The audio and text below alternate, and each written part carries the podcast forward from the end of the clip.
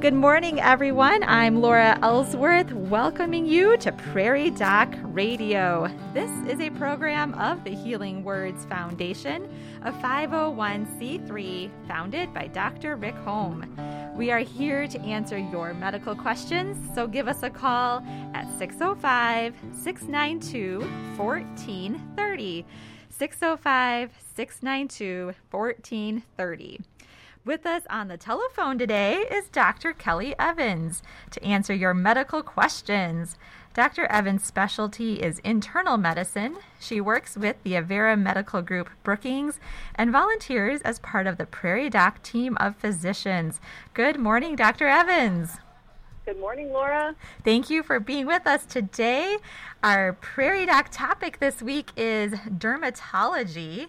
And so I just want to encourage anyone if you have a question related to skin or any other medical topic, uh, give us a call at 605 692 1430. Dr. Evans, before we dive into dermatology, I did want to notify our local listeners here in the Brookings area about an up two more upcoming community vaccination events coming up on April 1st and April 15th. Um, if you are still needing a vaccine um, and you're in the appropriate groups, so I, I pulled it up because I know it's kind of vague when we say uh, these these phases. So we're going to be in phase 1D and 1E. And so that 1D category is for people ages 65 and older, um, or for high risk patients, um, individuals who are maybe on dialysis or post transplant, have active cancer, um, high risk pres- residents in congregate settings, things like that, um, or if you have underlying medical conditions. Um, and this also includes teachers and college staff, funeral service workers. Those are all in that 1D category. And then I believe new um, this week, I believe in South Dakota now, is that 1E category, which is fire service personnel and other they call it other critical infrastructure workers, which is a really big category. They include water and wastewater workers, energy, finance, food service, food and agriculture, legal, manufacturing, shelter and housing, transportation and logistics, and information technology and communications. So it's a big category. So if you have questions about those categories, um, I just pulled it up on the Department of Health website um, for South Dakota. So you can dive into those. But if you're in any of those categories, please do sign up for getting your vaccine April 1st or April 15th. And these will be in the two shot series, so you'll have to go for a follow up shot as well. Um, if you want to sign up, you can call 605 692 2811 or you can register online at the Brookings Health website, which is brookingshealth.org backslash POD. Um, so def- we're excited that we are getting all these vaccines into our community. This is wonderful. Dr. Evans, what's your response to getting all these vaccines into town and getting people vaccinated now? Yeah, I'm I'm just really proud of um, Brookings and our community for how um, we've really gotten vaccines out there and available in as easy and quick access as, as possible as this has gone through. We've had really, really great uptake in the sort of over 65 age group, which, you know, those were sort of the first cohorts of people to be offered the vaccine. Really high percentages of people in our county were very ready to get those vaccines and, and ended up getting um, both or at least one of their injections. So now we're kind of moving into these categories that include a lot of occupations um, in our in our community. I mean, if you include college staff, so everybody who works at, at SDSU, and then I think in that one E, you you mentioned food service and manufacturing. That's a lot of a lot of our workforce. So a lot of our under 65 population now is going to be able to have access to maybe signing up to get vaccines. So I, my hope is that uptake in adults under 65 is also high because I think the more people we can get vaccinated as soon as possible, the quicker we will see rates fall in our community, and and the more um, ease we will have in sort of transitioning back to feeling like we can all, you know, be together um, in, in in private and public and all of those things. Absolutely. It's so nice to have this hope now, right? To have this it hope is. that it really is. we can maybe see a end in sight and can yeah. um, get together with people and do a few more things. But uh, yes, getting these vaccines is such an important step uh, moving that, that way. Well, we thank you for listening to Prairie Doc Radio. We're going to be taking our first break shortly. Uh, if you have a question, any medical question for Dr. Evans, uh, give us a call. We're going to be focusing some on dermatology today, but any medical question, give us a call at 605 692 1430. We will return following this informative message from the Avera Medical Group. If you have diabetes, these lifestyle changes can help lower your risk for heart disease. Follow a healthy diet Eat more fresh fruits and vegetables, lean protein, and whole grain. Aim for a healthy weight. If you're overweight, even losing a modest amount of weight can lower your triglycerides and blood sugar. Get physical activity. Try to get at least 150 minutes per week of moderate intensity physical activity, such as brisk walking. Manage your ABCs. A, your A1C test. B, Keep your blood pressure below 140 over 90. And C, control your cholesterol levels. S stands for stop smoking or don't start. This message is brought to you by the Avera Medical Group Brookings. Call your provider with questions or to set up an appointment 697 9500. Welcome back to Prairie Doc Radio. I'm Laura Ellsworth, and Dr. Kelly Evans has joined us on the phone today. We are talking about dermatology this week uh, in the Prairie Doc world. If you have a skin related question or any other medical question, give us a call at 605 692 1430. Dr. Evans, let's start by talking about shingles. In your Prairie Doc yeah. essay this week, you talk about how people may experience a wide variety of signs and symptoms before actually recognizing they have shingles. Mm-hmm. Yeah, so it, the shingles, I it's always I I would say kind of a fun diagnosis to make in clinic because you can usually make it without doing any extra testing, um, just with exam and symptoms. But um, you know, I've I've had a handful of patients. The story I put in in the paper was one who presented to the clinic with pain in their right upper abdomen. I had a similar case of a patient who came in with ear pain, just severe ear pain, and I think that patient had been seen the day before and no diagnosis was made. You know, examination of the ear was totally normal. And then when they came in the next day, there was a little bit of a blister in the ear. So it's it's not uncommon. Like people are most people are familiar with shingles and the kind of rash that it might look like. But sometimes for that one or two days prior to the onset of the rash, people will have the nerve pain without any skin findings, and it can be a little confusing then, you know, because we we obviously are going to think of other things that are causing that pain, especially if the location is in an area where there are plenty of other things to cause pain, like like the case of the patient with the right upper quadrant abdominal pain. Um, so so sometimes it, it takes a little bit of you know you might have to you, we, you have a delay in diagnosis for a day or two. There are occasional cases in which people will have shingles without the rash, and it, that's hard to you know we can't ever prove that. Um, but sometimes it follows the course of having that nerve pain in the right sort of distribution and then sort of spontaneous resolution without another explanation. But that's a that's a hard thing to prove. You know, that the the rash makes it a slam dunk. Yeah. So it's common. You're saying it's common to maybe have pain or discomfort mm-hmm. for maybe a couple of days before you can really identify the shingles. yeah, true? yeah. Okay. So that's pretty classic. Is that people will say, "Well, I started having a weird tingling or a pain in this area."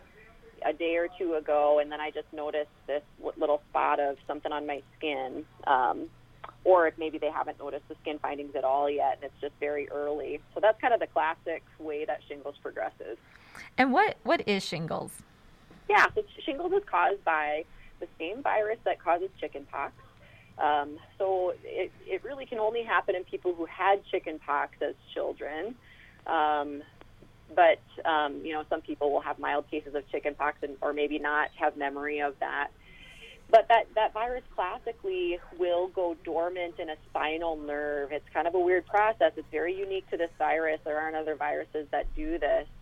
But it'll go dormant in one spinal nerve, and, and that explains why when shingles does occur, it only occurs in that distribution of the spinal nerve. So that can be anywhere from up high in the neck, and, and at the highest levels, it would cause a rash like that goes around to the forehead all the way down to the very bottom of the low back. There's spinal nerves, and, and an outbreak there would cause rash that goes down a distribution of the leg, and anywhere in between. Um, but so it goes dormant there, and then for reasons that we sometimes don't understand. I mean, classically, it might happen if a patient gets immunosuppressed or stressed for other reasons.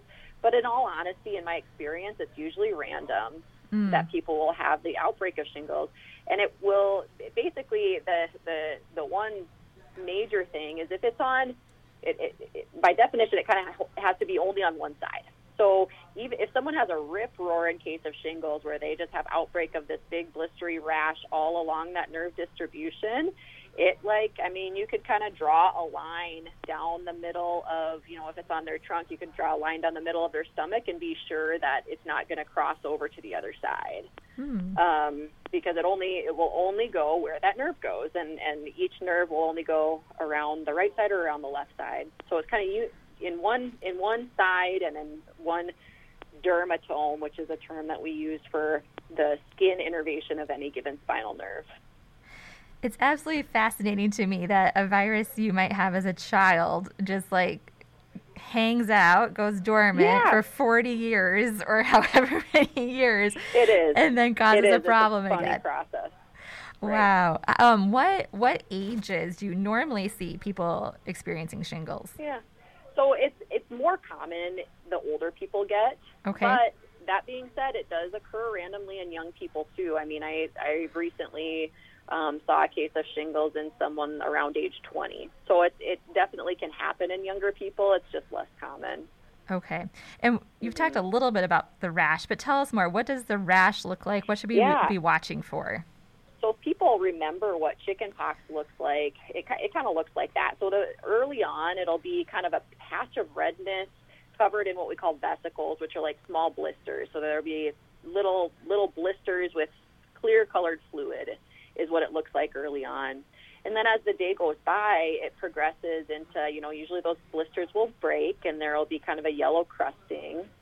Um, often with shingles, you know, if people have bigger cases, the first rash might happen closer to the spinal nerve, and then you might have sort of new blisters develop day by day going further away from the spinal column. Um, but that's not that's a little that's imperfect. I wouldn't say everyone follows that course. Sometimes people will only have a patch of rash like on the front of their abdomen or something like that.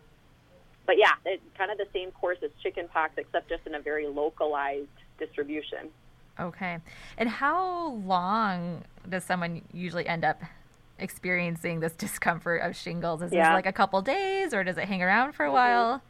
Yeah, it's variable. I mean, the, the rash, the natural course of the, the skin findings of shingles will sort of go through their progression. I would say over typical would be it would resolve within two weeks, the skin finding, so that one to two weeks someone could expect to have those. The nerve pain's a little less predictable, and honestly, the nerve the nerve pain is the the sort of worst outcome of this because there are some people who will develop chronic nerve pain from shingles, and so they might have nerve pain that lasts for weeks or months, or in, in worst case, some people have it that lasts forever, mm-hmm. and that's that's a rare outcome. It's not everyone that gets that, but for some people, it's a pretty terrible outcome. You know, they end up being on med- medicines to control pain, and it can be kind of debilitating. So, you know, shingles itself, for most people, you know, that that two weeks of rash, that's not a big deal. But when we talk about things like vaccination and trying to prevent shingles, it's really the long term nerve pain that we care most about preventing because that's a, a, a really undesirable outcome. Okay.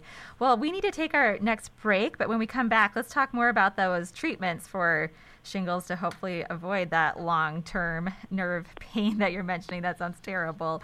We thank yeah. you for listening to Doc Radio on KBRK and on our podcast. Call us now at 605 692 1430 with any medical questions you would like us to address. Prairie Doc programs are available as a podcast. Just look for Prairie Doc wherever you get your podcast. Today's program will be added to the podcast soon. We will return following this informative message from the Avera Medical Group. Have you heard of prediabetes? Prediabetes means that you have a higher than normal blood sugar level.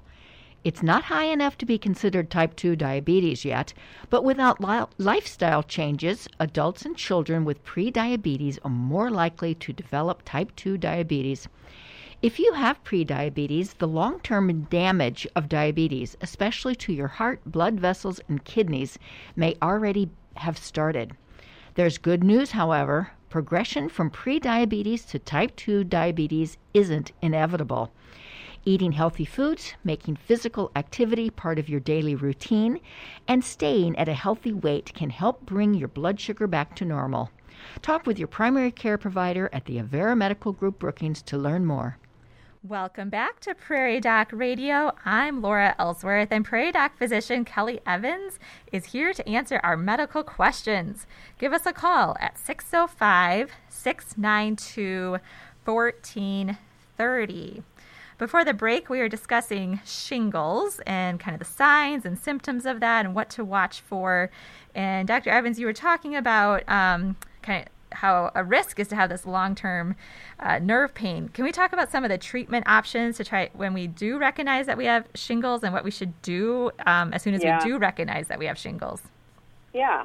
So I think there's good reason, you know, for, for like I said, for most people, shingles is sort of a self limited problem and, and won't cause any long term issues. But if you have findings or wonder if it might be shingles, I think it's worth going in to see um, a physician or a healthcare provider about it for a couple reasons. One is that um, giving people antiviral medications when started in the first 48 hours of symptoms will decrease the duration of the, the episode of shingles itself, but also, more importantly, decrease the risk of that post-herpetic neuralgia. So these are these are pills. They're like acyclovir and valacyclovir. Um, the chickenpox virus is uh, under the classification of herpes viruses. So these are medications that we also use for things like herpes cold sores and stuff like that. And they're well tolerated and pretty low risk medications. So it's it's probably worthwhile for most people to do that if they're able to recognize it quickly. We know that if if if you wait and you know on, you're on day four or five of symptoms, that those treatments don't seem to make a difference. So if you if you notice it, it's it's a very reasonable um, thing to consider going in to see someone in urgent care or something like that. Um, and that's a, that's a treatment we can offer. A lot of people also ask about, well, am I infectious? And and the answer is that those little blisters, so the, the vesicular fluid in the rash, does contain live virus. So it's, it's rare that that's important, um, but if people live with a brand new baby who hasn't been vaccinated, um, or or might be around them, or live with someone who's immunosuppressed, that might have risk of of having um, an actual case of you know chicken pox, which you know um, is not something you desire, then just sort of covering up the blisters. So if the blisters are on your trunk and it's covered by clothing, at low risk to be around other people. Um, but that's just sort of a thing to consider. That's really fascinating. So, an adult who has shingles may mm-hmm. be able to give, um, unlikely but possible for an adult with shingles to give a child chickenpox. Yeah, Ah. And it, it is interesting. So, so like chickenpox in kids, when it's a systemic viral illness, is is spread through you know our sec- secretions and coughing in the typical way that viruses are spread. But yeah, with the with the with shingles, it's not spread that way, but it can rarely be spread by transmission of those um, that vesicular fluid if if that were to touch or enter someone's body fluid. So. Hmm. Now, if um, is not it's not likely or possible then for an adult to give another adult shingles. Is that true? No. Okay. Nope, that's absolutely true. So if someone has already had chicken pox, um, then they should not be susceptible to being infected by shingles. And shingles itself is not something that you catch from someone else. Shingles, by definition, is something that is a reactivation of virus that was already in your spinal nerve. Okay. Now, we should hopefully be seeing a lot less shingles uh, in people yeah. now because we have some great vaccine options. Is that true? Is that right? Yeah. So we've had a vaccine for shingles for some time. The old one was called Zostavax.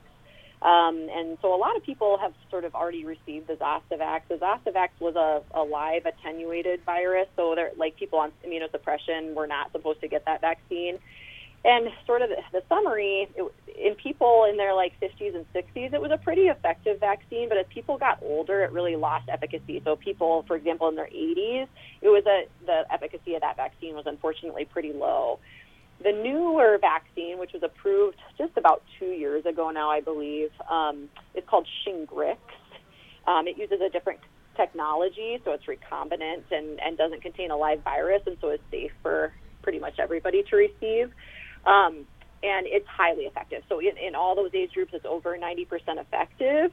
So, you know, there's a lot of questions. Well, I had that other shingles vaccine five years ago. Do I really need to get the new one? And my advice to most people is yes. I mean, if you care about trying to prevent shingles, the new one is clearly better. Um, so I, I would consider getting it. So that's for, for people age over 50. Okay. And then the other part of this is that we've now been vaccinating babies and, and small children for chickenpox itself for a number of years. So a lot of people that are even entering adulthood were in the cohort of people that probably received chickenpox vaccine. And so, I mean, like all vaccines, it's not perfect. So some of those people will still have had the chickenpox virus and have be at risk of shingles in the future. But the rates of that are going to go down as those people get older too. Hmm. Yeah that's great news. That's all great news to see that that's all um, improving. Well, we're going to go to our final break. We thank you for listening to KBRK and to our podcast. You can give us a call now at 605 692 1430 with any medical concerns you would like us to address. We will return following this informative message from the Avera Medical Group. It's time to get your flu shot. The influenza virus is a seasonal illness that changes every year. That is why the CDC recommends a new flu shot each year for everyone over six months of age. Now is the time to get your 2020 vaccine. It is especially important to receive the vaccine this year while we are in the midst of the COVID pandemic. The flu vaccine, along with good hand washing, mask use, and social distance, will help you from getting and spreading influenza and COVID. Vaccines are available at your provider's office as well as many area pharmacies. Please make it a priority to get your flu shot soon. This message is brought to you by the Avera Medical Group Brookings. Welcome back to Prairie Doc Radio. I'm Laura Ellsworth, and Prairie Doc physician Kelly Evans is here to answer our medical questions. Uh, we've been talking this morning about shingles and um, the treatments for that and the vaccines available now for that, so that's all great news to learn about that. We did have a question come in, Dr. Evans, and hopefully I will um, mm-hmm. say this correctly. Um, they're wondering if any treatments for long term post herpetic neuralgia patients, such as mm-hmm. acupuncture. Mm-hmm. Maybe you can yeah. explain what that it is first for us. Yeah. so post herpetic neuralgia, that's that chronic nerve pain that can be an outcome of shingles that we were talking about, which which is sort of the most undesirable outcome of all of this. Um, and so that is like it's like really any other nerve pain when it comes to treatments. And so some people, again, this is a, a pain that will last really in the same area that the person got shingles. And like other nerve pains, sometimes people will describe it as a burning pain. Some people might say it's kind of a tingling or pins and needles pain, but it can be fairly painful. And so, what I tell people, it, it really depends on how bad the symptoms are, because certainly tr- all all treatments that we provide in the way of medications can have side effects. And so, if you know some people will have difficulty sleeping or difficulty functioning in other ways because of this pain and in those cases it's pro- almost always worthy of trying to do something to lessen that pain if it's just sort of a nuisance and not otherwise debilitating or affecting the day-to-day life, it might not, not always be be worthy of that. But so there's a spectrum of things that can be helpful for this, and and the the spectrum of things is similar to things that we use for other nerve pains, things like diabetic neuropathy or other neuropathies. So there are, there's certainly a, a wide variety of medications which can reduce nerve pain. Um, and there's kind of pros and cons to all of those things and worthy of discussion with your healthcare provider. But there are definitely medicines that can help. Um, some people will try over the counter creams like capsaicin cream, which is kind of a, a, a cream that creates a, a heat effect, or lidocaine cream. Those those kind of things can can certainly be tried and are very safe. I think this uh, this question mentioned acupuncture. I'm not aware of explicit evidence as far as acupuncture being effective for postherpetic neuralgia specifically. I think um, if if given if if tried at a, a place where safe methods are used and stuff, I don't think the risk is very high. So it's something that could certainly be tried and, and sort of variable outcomes with acupuncture, just like for other pains. But there are definitely things that can be done if it's bad enough. Okay. We had another question come in asking um, it sounds like there was a child at age seven or eight years old, maybe, had shingles. Can you get shingles again as an adult? Yeah, so the answer is yes. So, and in fact, probably if you've had shingles before, your risk might even be a little higher than mm-hmm. someone who has not had shingles. So, people in that circumstance, um, when eligible, should strongly consider getting the vaccine to decrease that risk of getting shingles again. But yeah, just because you've had shingles once doesn't mean you'll never get it again. Interesting. Is it common for children to get shingles? No, that's uncommon. Okay. Um, but it, it does happen sporadically. Okay. So if you've had it as a child, maybe even more important to get that vaccine to help prevent it as an adult. Yeah. Okay. Interesting. Very good. Well, thank you, Dr. Evans, for teaching us so many things this morning. I've learned a lot today about shingles and um, want to encourage everyone to learn, tune in to our telev- Prairie Doc television show on South Dakota Public Television to learn more about dermatology topics. So you can tune in to South Dakota Public Broadcasting Television and the Prairie Doc Facebook page for On Call with the Prairie Doc most Thursdays starting at 7 p.m. Central. Tomorrow, March 25th, Prairie Doc host Kelly Evans will talk with dermatologist Dr. Mandy Greenway with Avera Medical Group Dermatology in Mitchell about a variety of skin issues. Watch the full episode this Thursday at 7 p.m. Central on South Dakota Public Broadcasting or on the Prairie Doc Facebook page. We hope you've enjoyed our Prairie Doc radio program and will listen again for Prairie Doc on KBRK, brought to you by the Avera Medical Group Brookings. Please follow the Prairie Doc on Facebook and YouTube for free and easy access to the entire Prairie Doc library. Visit www.prairiedoc.org and look for Prairie Doc wherever you find your podcast. My thanks to Dr. Kelly Evans for joining us today. And as Dr. Holm would say, stay healthy out there, people.